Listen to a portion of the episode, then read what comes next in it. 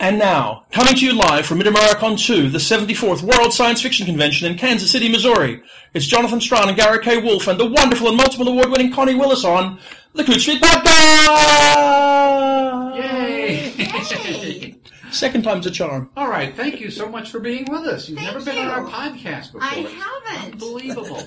And we've got a lot to talk about. We've got to talk about everything we've never talked about since you've never been on the podcast. Oh, okay. All right. But but Perfect. starting off with Crosstalk, which is Okay. the funniest science fiction novel of at least this year, if Oh, not many you. years. And people don't write very many funny science fiction You novels. know, they don't. And the reason for that is that it's hard. Comedy is hard. As uh, Edmund Gwenn said, and or else somebody else did. Um, the it's not e- you know you can have you can have a serious novel that is brilliant in places and good in most places and passable in other places mm-hmm. and and get away with it and in fact most serious novels that's what they That's are what they do. But a, a comic novel that doesn't work. You got it's got to be funny all the way. If it's not funny, it's appalling. I mean, there's there is no middle ground. There is no sort of funny. There is Right. no passively funny. It's either really funny or it's it's just abjectly awful. I joke that well, one of the tests of uh, for me in reading a novel, and it's very seldom that this happens, is if you get not all the time, but some of the jokes make you laugh out loud. Reading, uh, sitting alone in a room, or Uh-huh. alone in the park, which is even stranger. Right. Um, and that happened a few times with me. My favorite line, and I, I'm not giving anything away because it has nothing to do with the plot, was when okay. We should talk a little bit about this is a novel about telepathy, and I want to talk about that Right. also Okay. and getting unwanted messages from people around you, some of whom have earworms that they haven't got the lyrics straight for. You know where I'm going Yes, with this? yes. And my favorite one was she keeps hearing this person singing "Joy to the world, the Lord has gum." Yes. yes. Okay, that was great. Good. And how long is? And there are hundreds of these things throughout the whole novel. Oh well, thank you. Yeah, well, you know, I I am a I am an anti-information age person. I think we are bombarded all the time with information, and the problem is that we we don't have the information we need, but we have all kinds of extraneous information, mm-hmm. and and most of it we're able to shut out, and occasionally it is so terrible that it that it intrigues us. I mean, I I go to I work at Starbucks a lot, and I hear overhear occasional what wait what you know uh, kinds of conversations where the, the girl says, I don't know, my mom still hates him. I mean, I told her he's been out on parole for five months and nothing's happened. you just cannot help but perk up at that. So that's the kind of information you like, but most of the information is just not necessary. And, and it, it interferes with our thought processes and stuff. And so, uh, when when people I'm occasionally on panels about telepathy and stuff, and people sound like they think it's a good idea. I'm like, what? What are you talking about? It's terrible. It's a cesspool out there. You don't want You to don't know listen to what people people think. yeah. And the only thing that's been enabled me to stay in this field all these years is that no one knows what I really think. So, because, and I used to say, well, when I hit 60, then I'm going to start telling people what I really think. And then when I hit 60, I realized that if I did that, that would be the end of my career immediately. So then I'd have to wait till I was really old and ready to get out. I'm not quite there yet, but I'm getting closer. Let me tell you.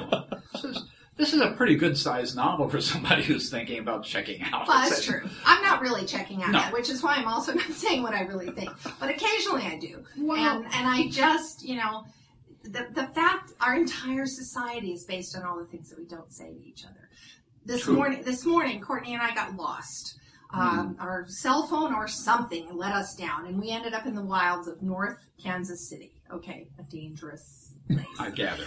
And we had no way, we could see downtown, but we had no idea how to get there. And since you only have your phone now, you don't have maps and you don't have all these other things. And so, so anyway, so we're still married. and the reason we're still married is because our thoughts were, we were able to keep to ourselves and we were able to say calm things Mm. like, well, how about if we try this? And are you sure you checked that? And maybe if we just drive in this direction, we'll get there eventually. Things like that. But we didn't say really, I know that you put this address in wrong. if you had written Well- down the address correctly, this never would have happened. And things like that. We kept all those to ourselves. Well, that's a good marriage. But on the other hand, I've heard you tell stories about being driven around by Charles Brown, Who never kept anything to himself. who never kept anything to himself at all. That's true. That's true. And as a result, our, that's why Char- that Charlie was frequently being threatened. I always was saying that I was going to tie him to the top of the car. Which probably And I would a good thing to do. It would have been a good thing to do, and I came very, very close a couple of times. Also came close to tumbling him out of the car on those stretches down in New Mexico, Hmm. eastern New Mexico, where nobody would have found him. His bones would still be out there, and so it was. That was really tempting. So uh, he, yeah. Charlie, Charlie very rarely kept things to himself. The worst thing Charlie ever did to me, absolute worst thing was, uh, the little town of Portales, where they have the Jack Williamson lectureship, Right. is a little town. It's tiny. However, it's really possible to get lost in it because the old part of town is built uh, in reaction to the railroad. So it's like a grid, but a, a grid going on a diagonal as the train tracks come through Ah. town. Okay, and then as the town got bigger, then they then they righted the grid and made it a north-south grid. Okay, so you've got a grid, and then you've got an like Angled and an angle. Yeah. You've got an angle. Okay. So it's easy to get lost, even though it's a small town. So one night after the lectureship panel, we were going back to Jack Williamson's house, and I was driving, and I was leading a caravan of like five cars, and I got hopelessly lost in this slanted part. And this is a theme of this podcast. How many times I get lost? And so, anyway, so I'm lost and so frustrated. I finally stopped the car, got out of the car, walked back to the people behind me and said, Do you have any idea where we are? I'm lost. And they said, Yes. And I said, Good, pull around me and, you know, and uh, you leave. And so I get back in the car, and Charlie says to me, What are you doing? And I said, I'm letting them lead. They know where Jack's house is. And he said, I know where Jack's house is. And I said, Why didn't you say something? He said, Because I love watching you be lost. Oh, Now, I did not throw him out of the car. No, but- when we got to Jack's house, I walked in the house. I walked straight up to Jack and said, Keep him away from me for the rest of the evening. I won't be responsible for what happens. And he did. And it was all good. and Jack was always a sweetheart. Jack was always a sweetheart, and Charlie and I drove home fairly amicably together. But I've never forgiven him for that. No, I mean, there. I think we all have stories like that. Not quite that dramatic, I think. Let's talk a, Okay. a little bit about telepathy, because Okay. one of the things I was noticing um, is that telepathy used to be really popular in the late 40s and early 50s. It was. It was everybody was doing. Maybe it was because of Campbell and and and uh, Rhine and that sort of thing. And you've got a lot of that. A lot of the history of telepathy and Bridey Murphy's. Yeah. You must love doing research. I love, and I love the whole Bridey Murphy thing. That was Yeah. Colorado. That was Pueblo, Colorado. right, was. Yeah, she was our girl. I'm ashamed to say. But but then it, this is this is a theory I'm working on, which is I, I do in my reviews. The telepathy kind of died out because people realized, hey, all the Rhine stuff was fake. You know, none of it really works, it, and so it's one of these impossibilities that as science fiction doesn't Right. work, like time travel. It's Right. not going to work. And yet, what you've done is taken unusable science fiction ideas. Time travel, if you want to write a Jerome K. Jerome novel, you use time. If you want to write an end of the world novel in the Middle Ages, you use time travel. That's what it's good for. Right. It's a narrative trick. Ooh. And now you. you found out what, to telepathy with- is what good for. do for- what to do telepathy. yeah. Well, that you know, one of the things that I was drawn to was simply that the all the there are a lot of telepathy things, like you said, you know, dying inside and and Mm-hmm. Yeah, and slan for that. Yeah, and slan, yeah, and uh, tons of short stories, but they were all really depressing and grim, Mm-hmm. and none of them were funny. And I, I thought, you know, that's the one thing nobody's done with t- telepathy is, Exactly. is to give a funny take, and it would be funny. It's funny, embarrassing, but you know, when I get my ideas, they're more like they come from a bunch of places, and like one of the places I got this from was a panel which was being moderated by this jerk of a guy. and he and I said what I just said to you guys, you know, our society is based on the fact that we don't say what we're really thinking. And he said, Connie, when have you ever not said what you're thinking? And you're thinking, like, right, Right now. now. Now, right now, you jerk. And if you knew what I was thinking, your head would just explode. so that was one premise. And then saw that awful Mel Gibson movie, What Women Want Oh, that where you could hear what women really think. Women don't really think any of those things. They think zero of those things. They never think about how guy how big a guy's penis is. Trust me, they don't. They just don't. And so it's it, it was a ridiculous movie, and it was, but it was also so completely self-serving. He only heard what he wanted to hear. He only heard he had complete control over what was incoming. And without any explanation for why that would be. Whereas I thought the problem would just be din. You Yeah. know, you're Yeah. just going to hear all this stuff you don't want to hear, and how do you how do you sort it out, and how do you figure out who it is that's talking to you because um, you know people do not say in their thoughts you don't sit here going i jonathan strahan you know think Uh-huh. this i am from this place and this old you know that you don't give any Yes. identif you know who you are so you don't think that and so telepathy is full of that problem hmm and full of the problem that when we when we talk or when we think in our heads, we all sound like Trump. You know, it's all random and Yeah, right. unfinished and bizarre, and uh, no filter and all that stuff. So so those are those all make it really hard. And I just thought it would be fun to to mess with.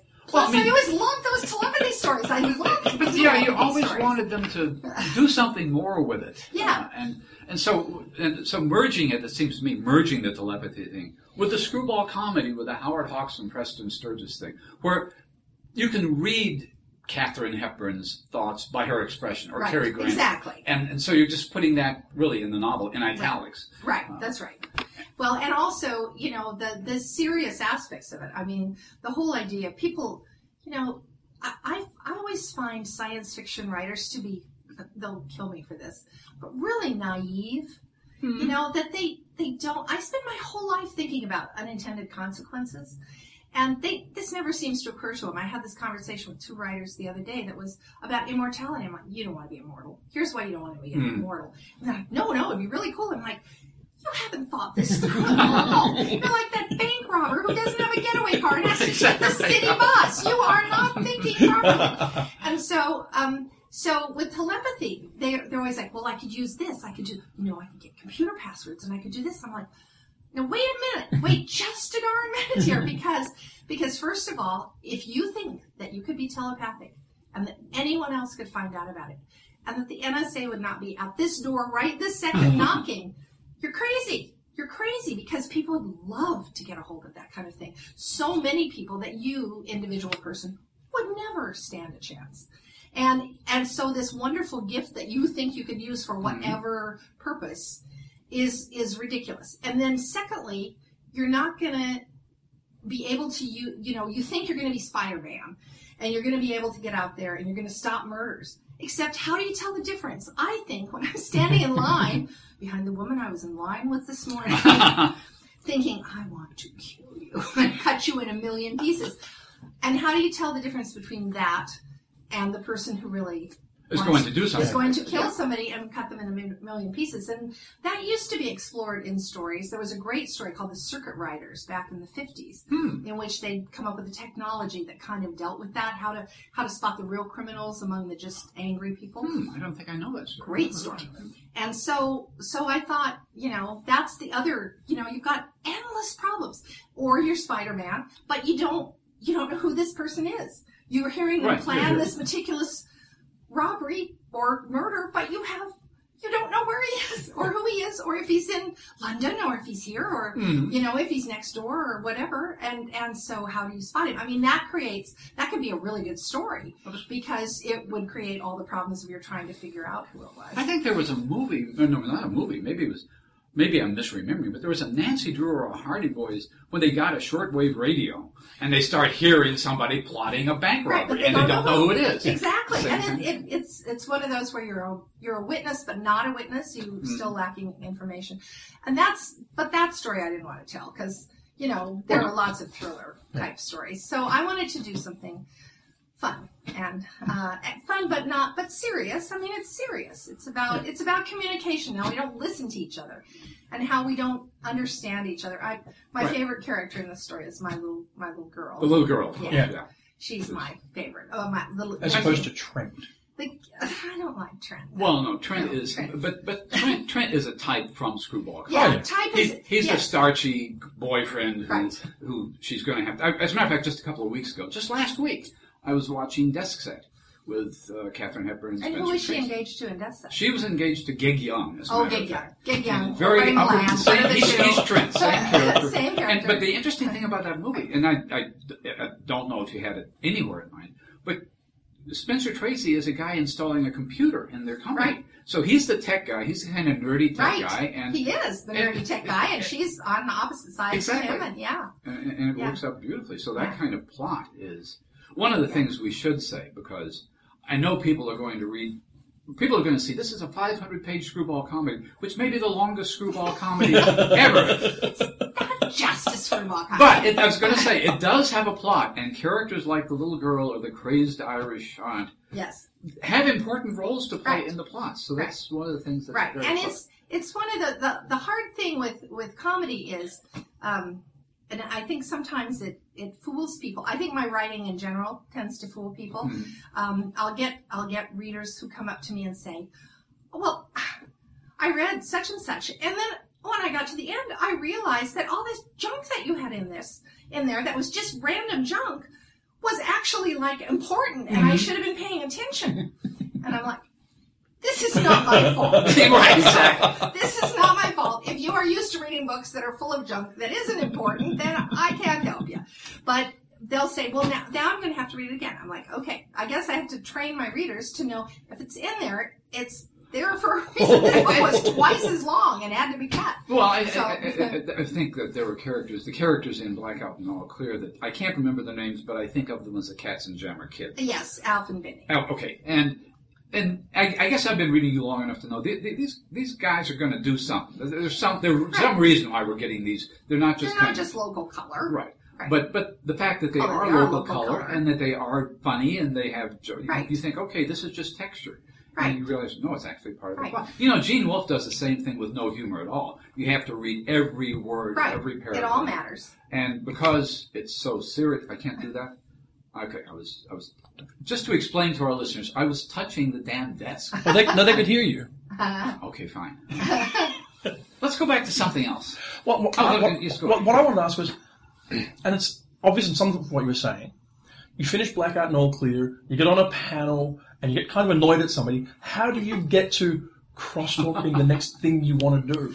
Oh, I, I don't know. That that was interesting because what was really up up next, you know, I have like a lead time of 200 years on my stories. I get I get asked all the time to be in anthologies by you also, uh-huh. and and you'll say, you know, can you come up with a story? The deadline is September. What are you talking about? I have a lead time of 10 years on all my short stories. So it takes a long time for these things to stew. And what I was really planning to have up next was my UFO novel, my mm-hmm. Roswell novel. Uh, which is I was also waiting. it's also my road picture novel because I love road Oh, pictures yeah. and I've never written a road picture. Um, so and and it's the Southwest, which is my favorite part of the country. So that was what the plan was. And then I don't know why this one just sort of I I part of it was just an image the the idea. I love that I love that scene in in romantic comedies where the characters are in what would ordinarily be a very romantic in a romance it would be a romantic scene leading to maybe lovemaking or something. But there are barriers in a romantic comedy. And and the barriers are heartbreaking. And um but very so you get these very romantic scenes. There's a scene in the more the merrier which was remade as um, walk don't run um, with Cary Grant and Jim Hutton and Samantha Eggar. And in that movie, there he's renting a room in her apartment. It's this Japanese uh, Tokyo apartment During the Olympics, right? during the Olympics. Mhm. Yes, and yes, the Olympics, and um, just separated by a very thin panel, and the two of them are lying there side by side in bed and talking to each other. Mhm. So it's it's this very intimate scene, but but with these really serious barriers together, and I just sort of fell in love with the idea of these two characters who were just as intimately linked as it's possible to be inside each other's head, you know, Mhm. and yet and yet physically can't do anything about it, and and, uh, and it just and and there's something tragic about that, but also very romantic. And I hate romances. I have to say, I don't. what worries me is when I say romantic comedy that people will think I've written a romance novel. I hate romance novels. What I do you- I Yeah. what I hate about romance novels. I realize I'm alienating three fourths of the readers in America Right, yeah. and every place else. But you know, romances are all about they're about conquering and surrendering. They're about wooing and being one. They're about they're they're sharp power dynamic differences. Romantic comedy is about two people coming together as equals, figuring out how to battle it out as Mhm. equals, and then figuring out a way to be equals, work as a team, uh, in their lives, and and, and with sex added. It's perfect, and it's and it's just you know it's it's the most to me the most adult form of writing It's the only adult form of genre writing that approaches what mature adult relationships are like. Mhm. And romances are not. romances are fantasies. They're Well, yeah, and they're also about power differentials, And they're I about should say. power differentials, yeah. And you know, uh, they're they're not. There is nothing appealing to me in romance at all. I, in fact, I, I just feel like in, in in romantic comedies they see through each other. They don't fall for each other's facades at all. Whereas it's all about facade in romance. Mhm. The ro- strong, husky, rugged guy and the beautiful woman. Um, they don't. Uh, they help the person to be a better person. Um, they fix everything all around them. You know, it's not the reason that there are those multiple marriages in Shakespeare is because when the two come together and work out their problems, it works out everyone's problems. It fixes families, it fixes friends, it fixes all kinds of things, fixes the world. And Shakespeare, of course, is my hero. He wrote the best romantic comedies there are. They're they're just brilliant, and Mhm. and so that's who I'm trying to copy. So That's a, that's a hell of an ambition. And I know, and well, I know I'm not doing it, but I, I'm But- trying. but- and Jane Austen also writes romantic comedies. She does not write romances. They're not romances. They're, Hmm. they're Elizabeth Bennet and Darcy are equals by the end. Not Right, at the beginning, exactly. but by the Yeah. end, they have become equals, and the they fix everything by being able to be better people. They fix everybody. And they do it articulately and with wit. Yes. Which is one of the things that Yes. is is and, and to get back to why there's not more humorous science fiction, there's not a lot of wit in and well, I've never seen any wit in romance novels, but I've read three of them maybe in my whole life, so I could be misinformed.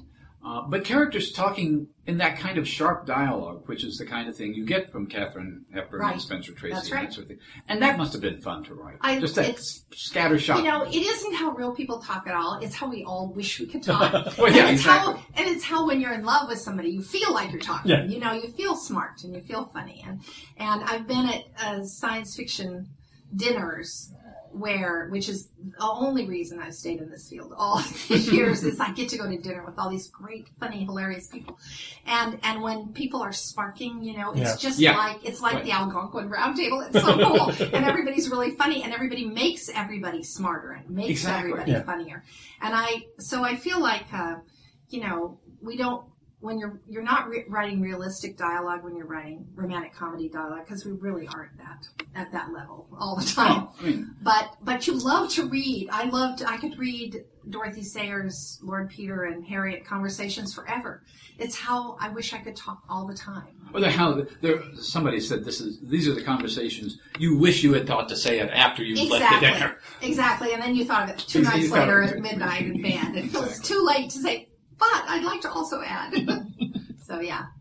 But in addition, in addition to the dialogue in, in this novel, you have the the well the, the interior thoughts, not just the telepathic. Right. So you've got you've got very sarcastic Right. Commentary on what's actually being said. Which is the way I'm thinking all the time. I'm sure, yeah. and it occurred to me you couldn't do that in a movie, really.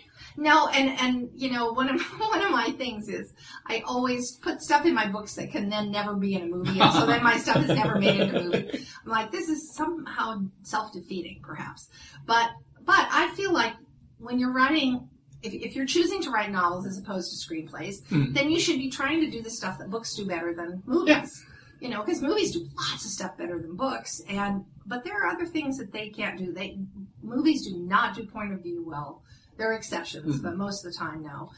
Um, and they can't really do interior thoughts. They've found that voiceovers just This don't work. don't work, with once again some really good exceptions. But but for the most part, you know, I was trying to do things that you couldn't couldn't do. Well, yeah, and I, I'm trying to remember if telepathy has ever been handled well in movies, and I'm not coming up Yeah. with any examples. Well, but on the other hand, romantic comedies I think are always at a disadvantage because in when they're written rather than in the movies. Because in the movies, so much is silence. You know, Mm. it's the Yeah. There's a great scene in the movie Mumford where um, she's in therapy with this guy and and he's in love with her and um, and of course he can't say anything because he's her mm-hmm. therapist. And and she comes in and she's furious and she flings herself on the couch and she says, "You have to fix this. You have to fix this because I'm feeling transference, and I know that's what it is. It's just transference. I think I'm in love with you, but of course I'm really not because it's just transference, and you're my therapist, and you have to fix it."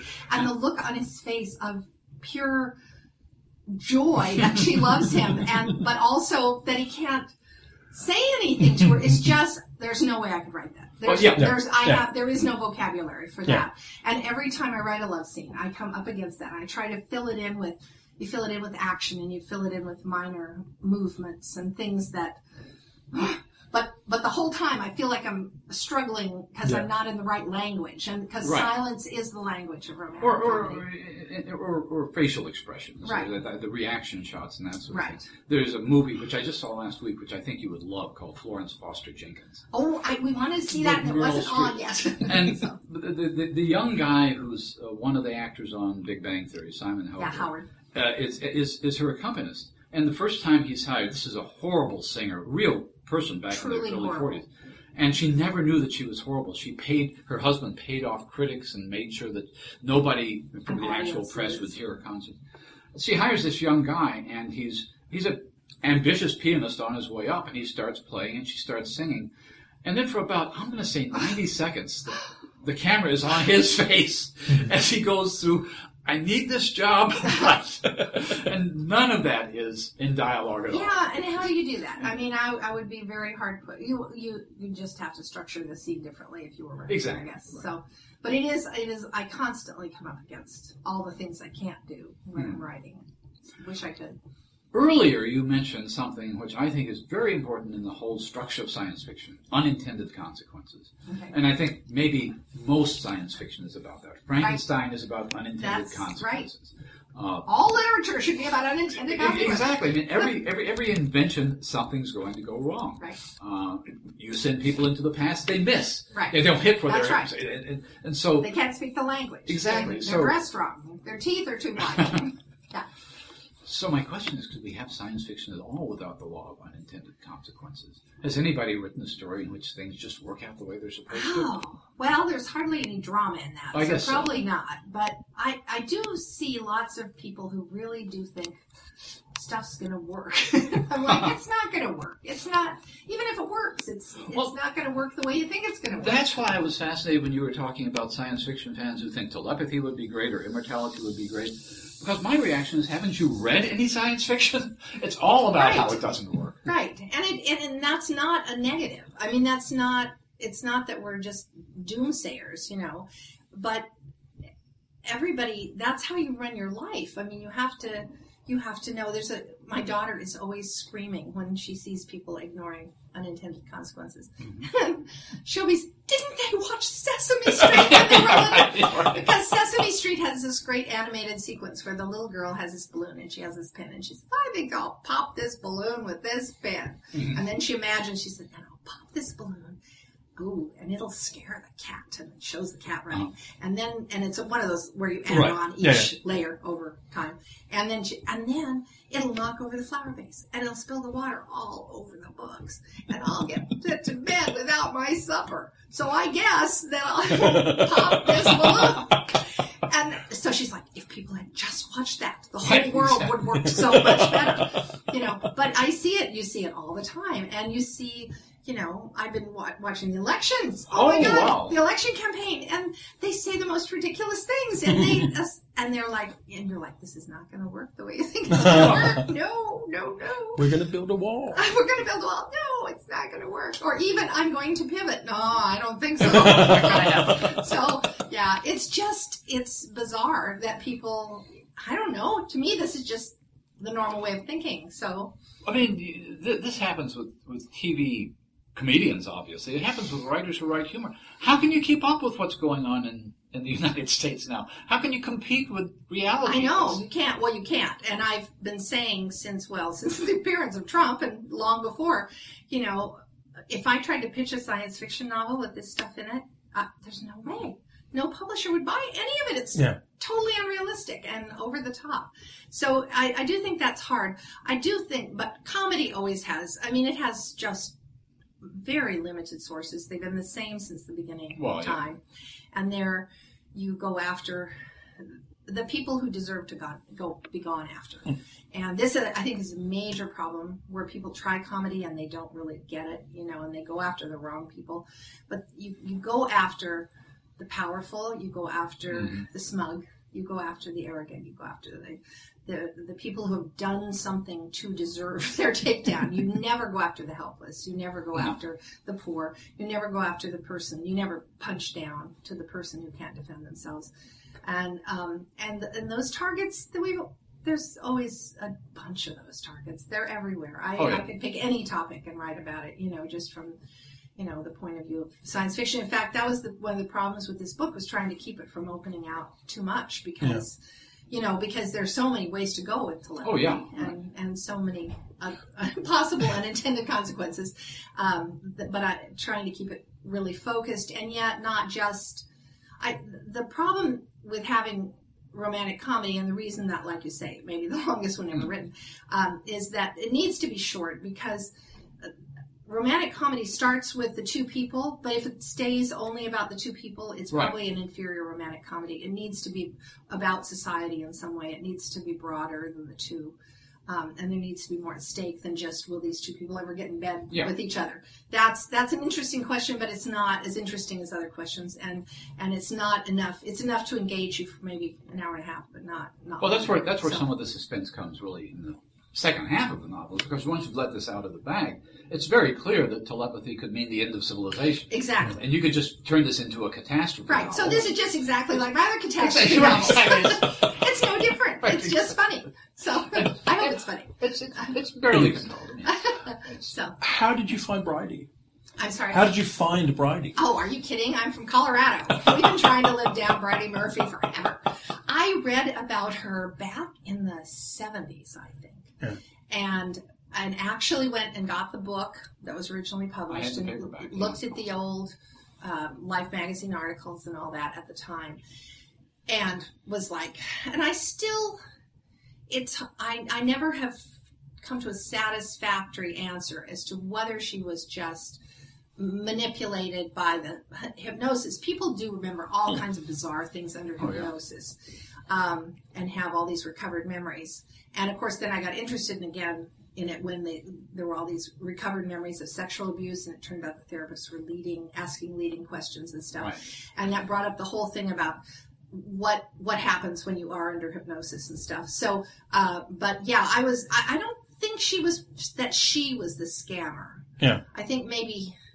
Well, I, I, you know, but I haven't decided that. She could have been a could have been elaborate scam. She was working. Could have been one he was working, or it could more likely is one where they were both just idiots. And and they it, the logical conclusion when this started happening was not to look back and say, "Did you ever know anyone Irish when you were little?" Right, exactly. Which would have been a simple question and would have put an end to the whole thing because it turned out that she had this She had this Irish nanny, nanny, or something. Yeah. Irish nanny who had told her, who spoke with exactly the same accent and had told her all this, all these stories and taught her all these songs and stuff. But what what happened was they they both fell, whoever fell for the story. It got out there in the public, and once it did, of course, then the reporters started checking. There was no such No. no such person. There was no such church where she was born and buried in. There was no. Uh, she kept singing "Danny Boy," which wasn't written until 15 years after Yeah. this woman died, Yeah. supposedly. I mean, it, none of it held together, and and But- so Was your character Briddey though? Sounds like it was based on Bridey. I know, but it wasn't. I, I know. I well, well, you- I guess yeah. but certainly, What, I what did Bridie, Bridie did, it, Murphy in did, it, did Bridie give the space for Bridie? You know, the whole Irish connection and all that kind of thing. Well, I'm Irish, so so I'm not going to give Bridey Murphy credit for anything. No. So Well, here's the but, other thing. But I, plus, I was just in Ireland, so Well, let's talk about J.B. Rhine for a minute then. okay. Because- oh, right. uh, so- oh my God, Rhine is so And and, and, and, and John W. Campbell was completely sold Oh, on my God. was, Yes. It was one of the things that caused the loss of control of, of, of the science fiction field in the early Right. 50s was Right. Campbell going nuts. But one of the interesting, uh, because you have um, uh, all the research is there. I mean, uh, all the stuff that basically debunks the idea of telepathy is like a core part of your novel about telepathy. Right, I know, I know. Which I think is a nice irony. It is. I always, I always like it, what like my UFO novel is about about a bunch of uh, UFO skeptics who are kidnapped by an alien. You know, I mean, you know, so it's it's so it you Roswell was a, was a scam, but also you know Yeah. it's cool if then you can make it true and a scam at the same time. So, um, but yeah, the the Rhine stuff is just when I went back and, and looked more closely at that research, it was just appalling. I mean, you could see through the backs. You, of you the can see through the backs of these You could cards. see through the backs of the cards. and that wasn't the worst part. The worst part was just that they they did not have any. They were not laboratory conditions. They had two people sitting across the table from each other. Poker tails, you know. I mean, Yeah. it's it's so simple.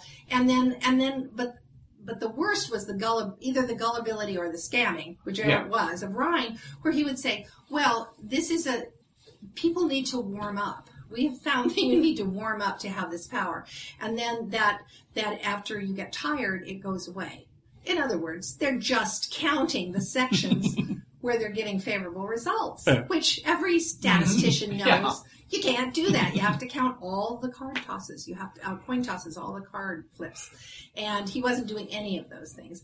And when they when they put in the like put people in separate rooms and and fixed the back of the cards and and counted the whole thing, they found nothing. Nothing. Yeah. They found nothing, and they've never found anything. And the, and all the ones since the. The, You know the plant, the people who talk to plants, and the and the people who, if we all think world peace together at the same moment around the world, and all the no- nothing, there is nothing. And I'm like, well, even if there was something, this isn't good enough. Either telepathy, you can hear people talk to you, mm-hmm. or Yeah. else nothing. It's not worth anything. So, But they they fooled a lot of science fiction readers and mm-hmm. writers back in the fifties. And as I say, very gullible. So did sea monkeys. Well, that's true. You're right. And so did what was the guy uh, who had the underground Lemuria? Richard Shaver, the Shaver Mysteries, which was uh, promoted by, by Ray Palmer. Which which always made me think that science fiction is attracted to s- complete irrationality. Uh, even as it pretends to be the most rational Right. problem-solving form of Right. literature. Well, and I don't know if it's just science fiction. I was I was um, ta- tell, talking to a friend about a health problem, and this this woman is a scientist, and she immediately said to me, "Have you tried spiritual healing?" And I was like, "No." Going to go with like modern Western medicine, and she, goes, if you just tell yourselves, I'm like, "What? what are you talking about?" You're an educated person. You're a scientifically educated person. What are you talking about? So, I mean, it's everywhere. It's it's through our whole society. This mishmash of goop that people believe. I suppose so, but doesn't science fiction at least pretend to be rational? It doesn't believe in spiritualism generally, I, I think. It pretends to be rational. That's the clo- That's But the science fiction nicest isn't thing that you can say about. Science fiction isn't that coherent. It isn't Well, coherent, but I, I will say that that science fiction audiences are the most scientifically educated Yeah. and the most skeptical audiences of anybody I talk to. I would take a science fiction audience any day over a ladies' book group because Hmm. they'll believe anything, and and do believe anything. They they have Yeah. they believe in diet theories and they believe in spiritual healing and they and when I lost my cat and I was telling them what my what color it was so in case like one of them saw it you know and it was Mm-hmm. wandering the neighborhood and they said have you tried a cat psychic Cat and I said a cat psychic now I- let me get this is this a cat who is a psychic or is this a person who is a cat psychic and what are you talking about so so I just you know so it's everywhere and and I think in science fiction you would be more apt to get a skeptical a skeptical response to the cat psychic than you would outside. Well, do you get the? Um, I, I, I, don't want to say necessarily women's book groups because the Chicago Tribune every Sunday runs a picture of a book group, and they're mostly older people and they're almost entirely white people. They're not all they're not all women anymore. Yeah. But they never read science fiction. It seems They don't read they, anything. They, they- well, no, they they, don't read talk about. books. They don't read the books. They Well- do not read the books. Oh, that's true. You have that. Um, but you must have a readership that goes beyond science fiction when you get on bestseller lists. So I do. so who's your broader I don't know who they are. I do, I do get read by women's book groups. That's Hmm. true sometimes. Um, I could, I don't know. It, it's it's one of those where I think it was more word of mouth than anything. You know, people Hmm. say my mom introduced me to these books, and I had lunch the other day with a woman from England and her daughter who was getting married, and the woman had discovered me, and then the daughter had she had convinced her daughter to read them, and her daughter had convinced her friends to read them. So I think it's more like that like book there. by book. Book by Uh, book. Because I know when So- um, uh, when even the Queen came out, just a story, and I happened to show that to my stepdaughter, and within a week, everybody because that is one of the most popular stories I guess you've ever End written. of science Among- fiction as we know yeah, exactly. That's what somebody called it in a review. I'm sorry. so Roswell. Yeah, That's, Roswell. that's got, you, you, I've got your little nonfiction. I uh, love thing. Roswell. And It's so been- dumb. It's so beyond dumb. But So- uh, that little travelogue you wrote about it with and all the museums and all the little side of the road places It's- are actually like that. Oh yeah, it's truly weird. It, it's clear to me. If you would go to Roswell, it would be clear to you. Hmm. These people were bored out of their minds. no one came there. Nothing ever happened. They thought, hey, and and there is a reason why it happened at Roswell, and that's the well, two reasons. One is Goddard did all his rocket experiments there, so Oh, they were kind of that was kind of in the Z Yeah. guys, and then uh, uh, there was an Air Force base right there during the Cold War, Hmm. and and Roswell, the Roswell crash was one of their secret projects, which crashed, Hmm. and the first person who arrived was just the regular guy from the Air Force Base, and he didn't know anything about the secret project. He says, "Well, that's not ours. I don't know what that is." And then the next day, the guy said, oh, "Shit, that's one of ours." And so then they raced over and said, "Oh, nothing to see here. It's a Move along, Move right, along." And so there was a cover up, but it just wasn't.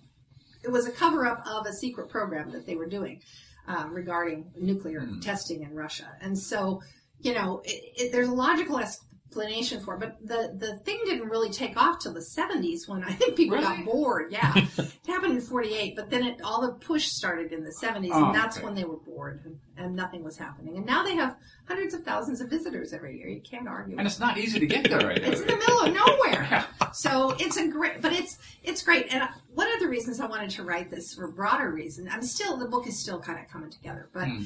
um, I wanted to write. I love books about the West, but they Hmm. always have the same stock characters. You know, it's like, um, and I wanted to do some of the characters that nobody's ever seen in the West. You know, um, I mean, there's the westerns have their set of stock characters, Hmm. the old westerns, and then the modern westerns have their sort of set of stock characters. Well, the Cormac McCarthy, they're not nice characters at all. no, they're not. But but also they're just like you know you'd have to have I don't know.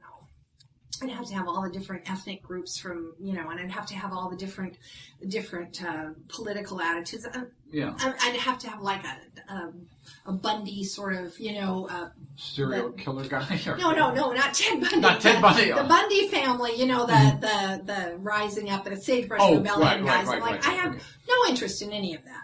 So I thought I would like to explore some of the aspects of the West that nobody else Hmm. has, like the whole the whole casino thing, which is just so fascinating that they populated the West with these casinos, Hmm. and and but they're not. They're not gambling. This isn't Bugsy Siegel stuff. This is grandmothers who go there every single day for Mm-hmm. the free lunch buffet, you know, and lose their money to the slots, which I find a fascinating character that I don't think anybody's written about.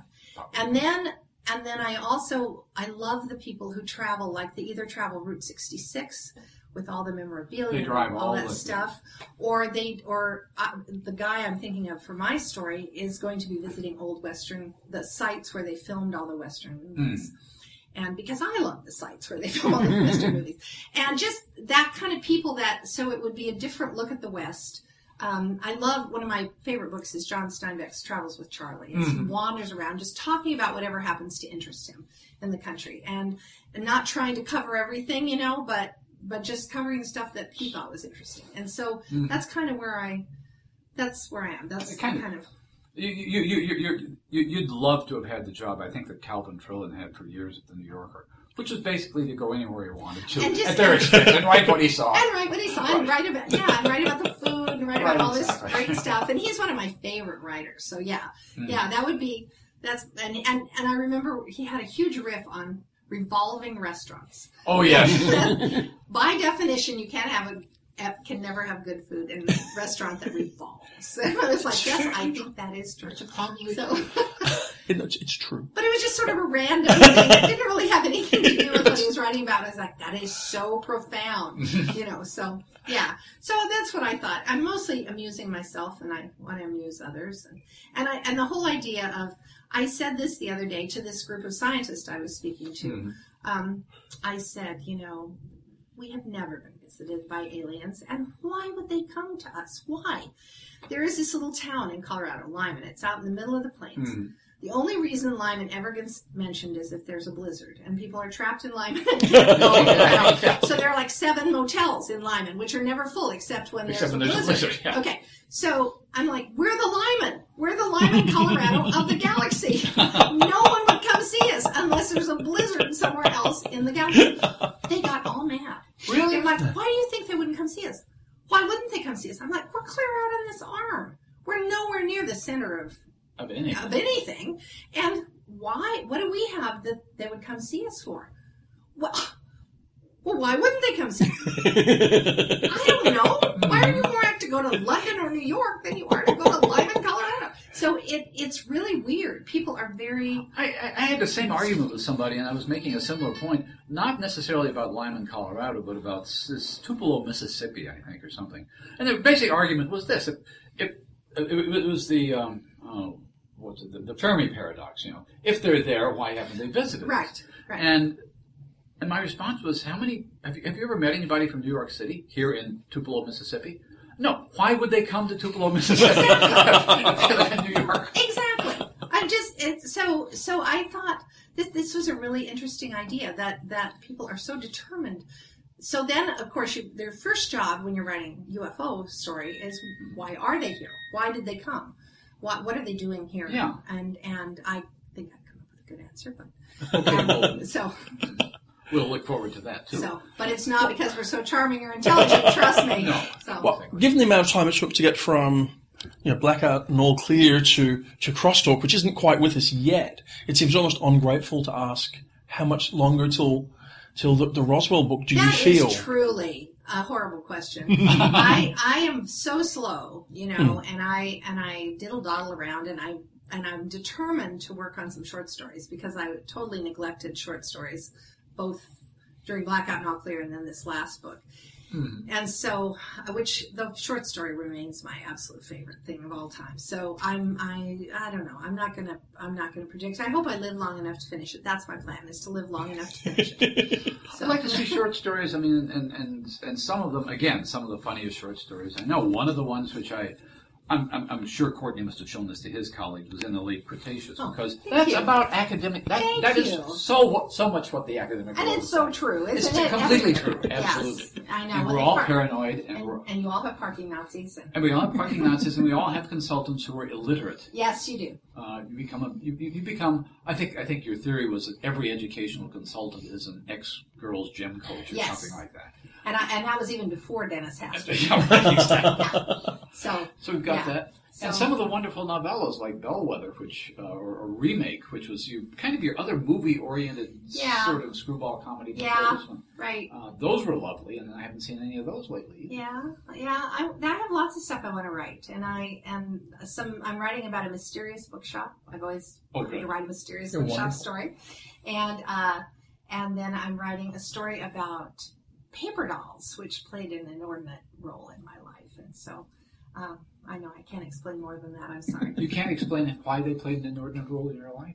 No, you'll have to just wait. You'll just have to wait for the story. But it's uh, those are both fairly serious stories. But um, I do. I'm. I also have a, uh short uh, Christmas short story in the works also, which is a comedy, of course. Well, that's another thing we should, uh, because there is this acerbic nature. Okay, to to your Christmas stories, one I want to because one of them talks a lot about how horrible "It's a Wonderful Life" is. I know, and I feel bad now.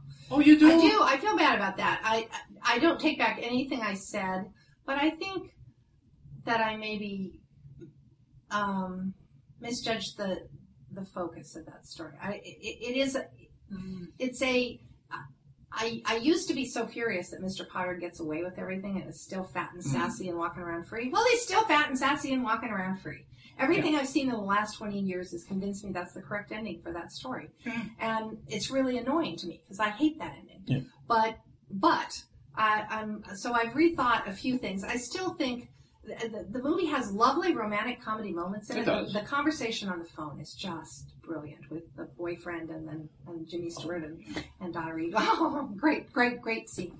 Um, and but it isn't really a romantic comedy, and I No. think that's it's a it's really a drama, and it's really a very tragic story about the depression and how it thwarted people's lives. And how- John Clute views it as a dystopia. yeah, it really is, and it, and it's also, but except that it is true. It's also true. My looking at my grandmother's life, she was a person who she never, you know, she had the Dust Bowl, and then she had the war, and then she lost her son in the war, and then her daughter died young, and her husband had a nervous breakdown, and she had no education, and she was mm. struggling the whole time, and she made this lovely life and was adored by everyone. She was Jimmy Stewart, and so you know, and it's like so who she left this huge hole in the world when she left. And so I'm like, yeah, Jimmy Stewart, the, the movie is, is true in that sense. Okay. Jimmy Stewart leaves a huge hole when he isn't there anymore. And, and, uh, those people we need to, we need to applaud more often. So I, I, I- I don't take back anything. I still think Miracle on 34th Street is a better movie, but n- now I like It's a Wonderful Life better. Well, that's news that you heard it first. Coode Street podcast. Connie Willis has rehabilitated. We're not alive unless we're learning, right? Right, exactly, right.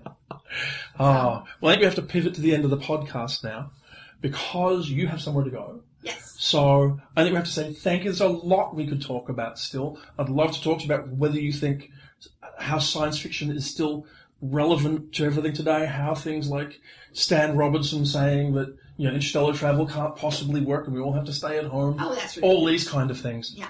But they're for another time. Okay. Thank you very, Thank very you. much for taking the time to talk. to us. It's been a real pleasure. Thank you. And we hope we get to talk to you again sometime soon. All right, chapter two coming. Great. Absolutely. Right. Okay. Thank you. Thank you.